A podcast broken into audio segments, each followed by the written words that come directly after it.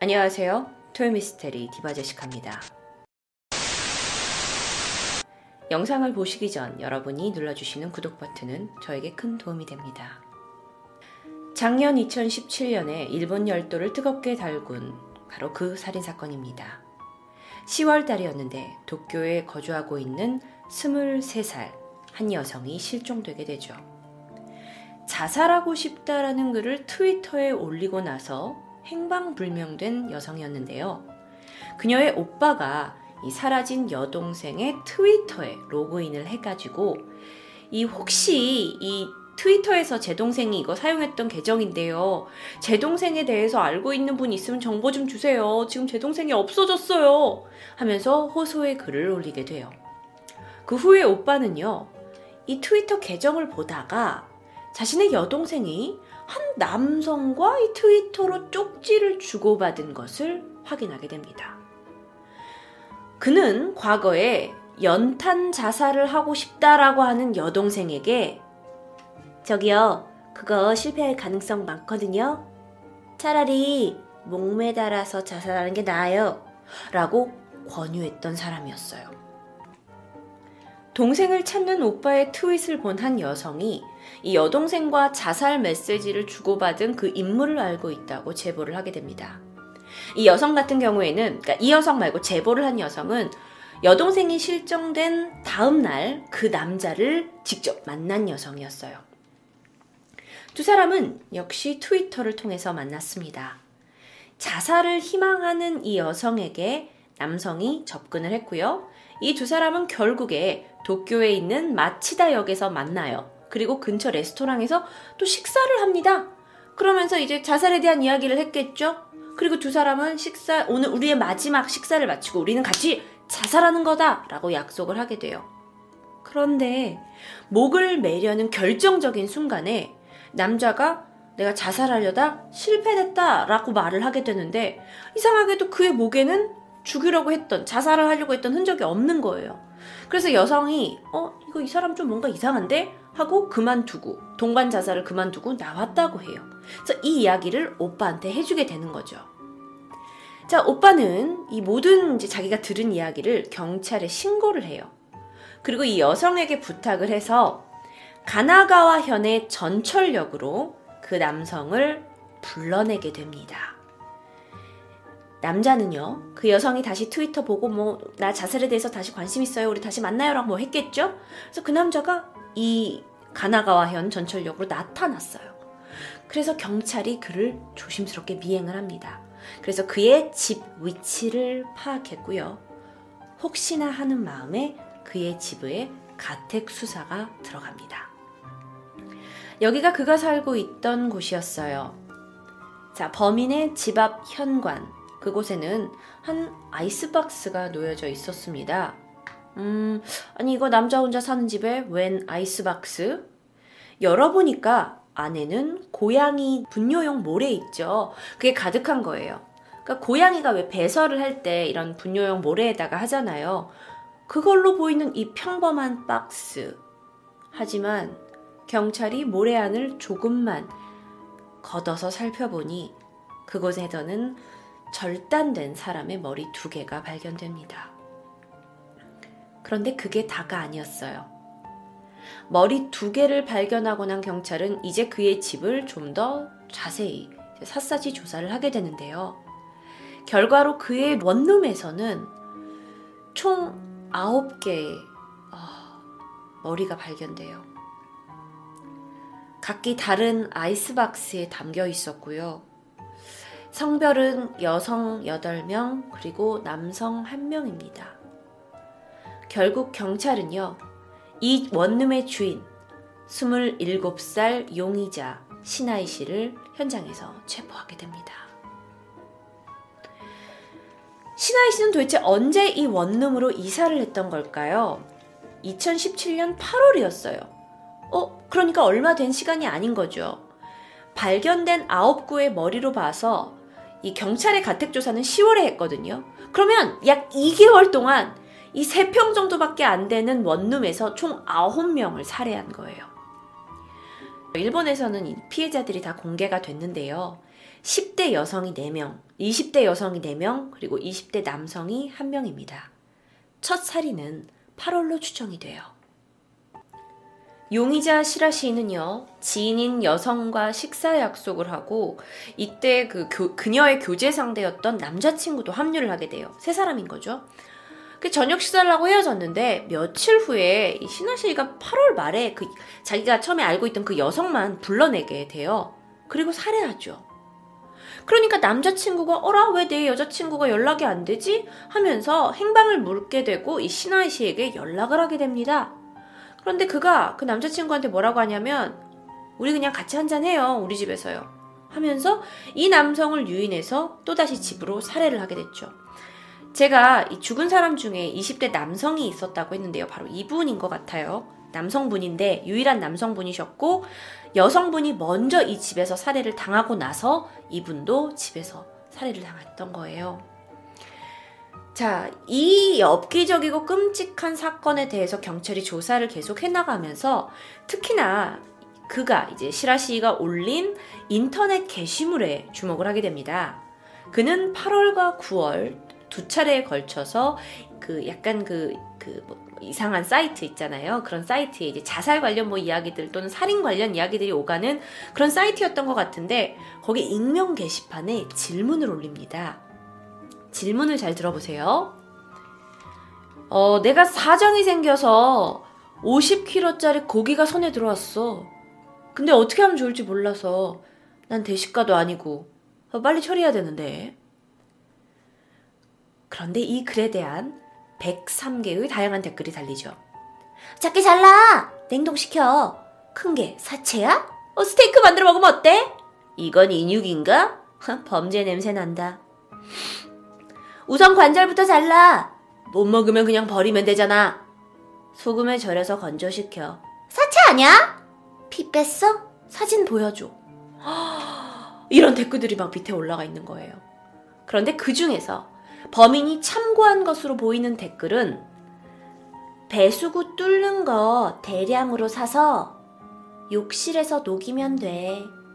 남는 뼈는 물렁해질 때까지 구워서 가루로 만들어 다음에 강에 뿌려. 이 댓글에 범인이 다시 댓글을 답니다. 아, 녹이는 건 알겠는데 냄새는 어떻게? 여기 주택가인데? 그리고 이 범인의 댓글에 다시 답변이 달리죠. 식욕은 하루 지나면 녹아. 욕실은 공기 안 통하게 틈 잘 막아두고 그럼 냄새 문제도 해결되고. 그리고 범인의 마지막 댓글. 알았어. 해체해서 조금씩 녹여볼게. 다 안 되는 건 산에다 묻지 뭐. 글은 더 이상 올리지 말자.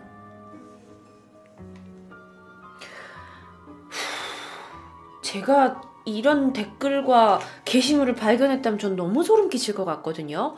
그런데 이후에 9월 달에, 9월 6일에 또 다른 글을 올리게 됩니다.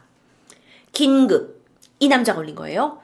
긴급. 사체 처리 방법이 궁금하다. 우선 내가 사람을 실제 죽인 건 아니고 그냥 궁금해서 물어보는 거니까 절대 경찰에 신고하지 마라. 혹시 있잖아. 들통나지 않는 사체 처리 방법이 있냐? 알려줘. 참고로 사체에서 피는 안 나오고 아마 약물 반응 같은 건 있을 거야. 가능한 빨리 부탁. 근데 여기에 또 많은 댓글들이 달렸어요. 그리고 사체 처리 방법들이 막 쓰여져 있는 거죠. 그러던 중에 범인이 관심을 보이고 댓글을 단 댓글이 뭐였냐면 태우거나 녹였을 경우에 어, 추천할 만한 폐기 장소가 있냐 이런 내용이 거기에 이제 왔다 갔다 했던 거죠. 실제로요, 그의 핸드폰을 조사해 보니까 8월 중순부터 해서 자살 명소라는 것을 계속 여러 번 검색을 한 게 드러났고요. 강과 호수 등을 조사하거나 또는 사람이 바다에 빠진 뒤에 물 위로 떠오르는 이유를 검색한 사실이 밝혀집니다. 일반인들이 검색하는 그런 주제어는 아니죠. 원룸으로 이사한 날짜는 8월 22일이었어요. 어, 첫 그 인터넷 게시물에다가 질문을 올리고 나서 이게 약 3주가 지난 시점이죠.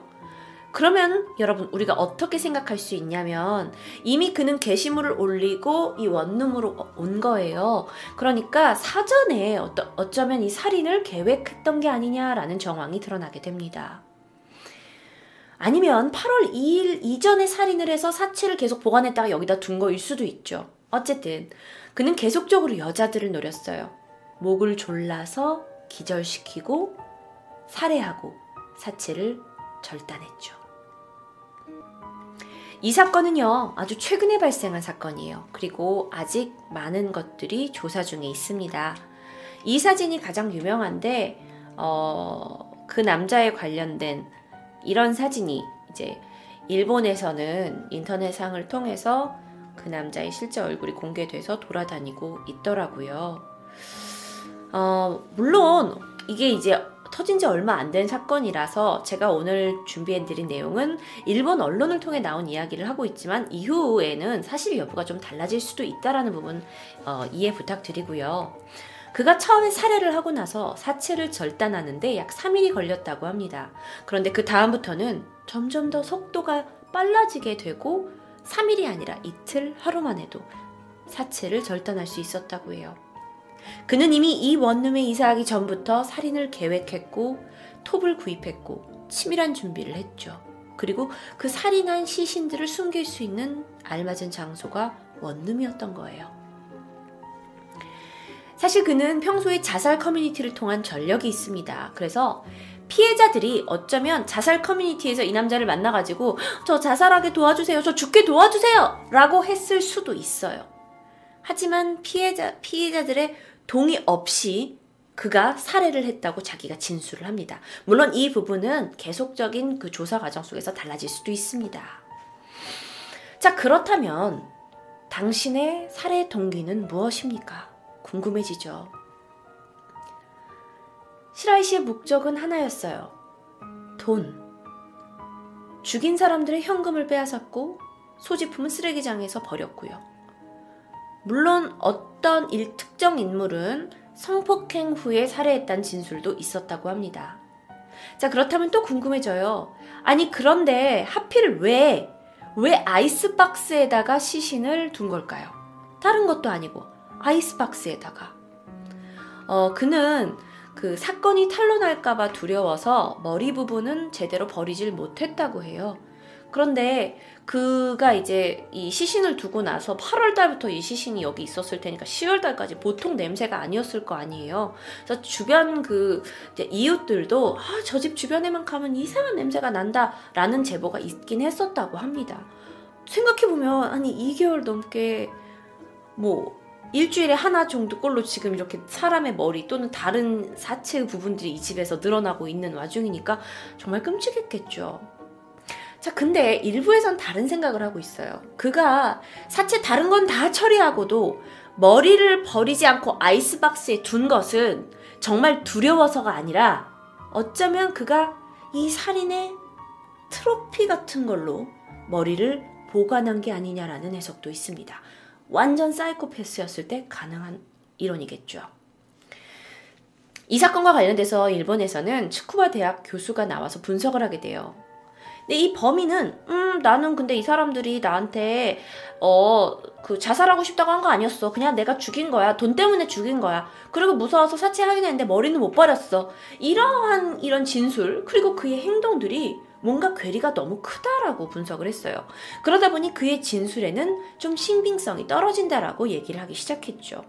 그 얘기는 뭐냐면 어쩌면 그는 경찰 앞에서 다 죽였어요. 제가 했어요 라고 얘기는 하지만 그가 정말 왜 이 사람들을 죽였는지에 대한 동기는 숨기고 있을 수도 있다라는 거예요.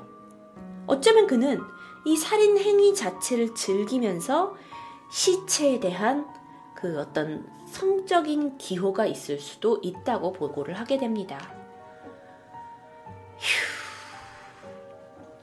자, 그는 어렸을 때는 어떤 사람이었을까요? 그의 어렸을 때 사진을 찾게 됐어요. 고등학교에 다니면서는 줄곧 슈퍼마켓에서 알바를 했고요. 졸업 후에는 정직원으로 근무를 하게 됩니다.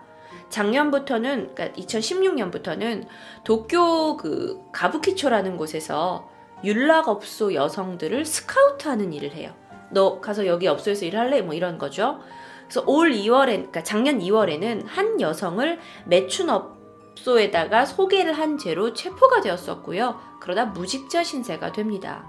이후에는 부모님 집으로 들어와 생활을 하게 되는데 사실 이웃 주민들로부터 당시에는 뭐 아유 저 집 아들 되게 착한 청년이야 라는 인상을 받고 인사도 잘 나눴다고 해요.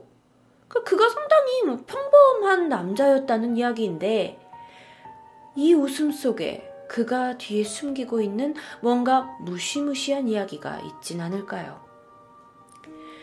가나가와현 토막살인 또는 아이스박스 살인 사건 여전히 일본에선 수사가 진행 중이라고 합니다. 앞으로 이 엽기적인 살인 사건이 어떻게 판결이 날지 또 우리가 몰랐던 범인에 대한 진짜 모습이 어떻게 밝혀질지는 저희가 계속 집중해 봐야 될 것 같아요. 토요 미스테리는 하단의 영상을 클릭하시면 계속 이어집니다.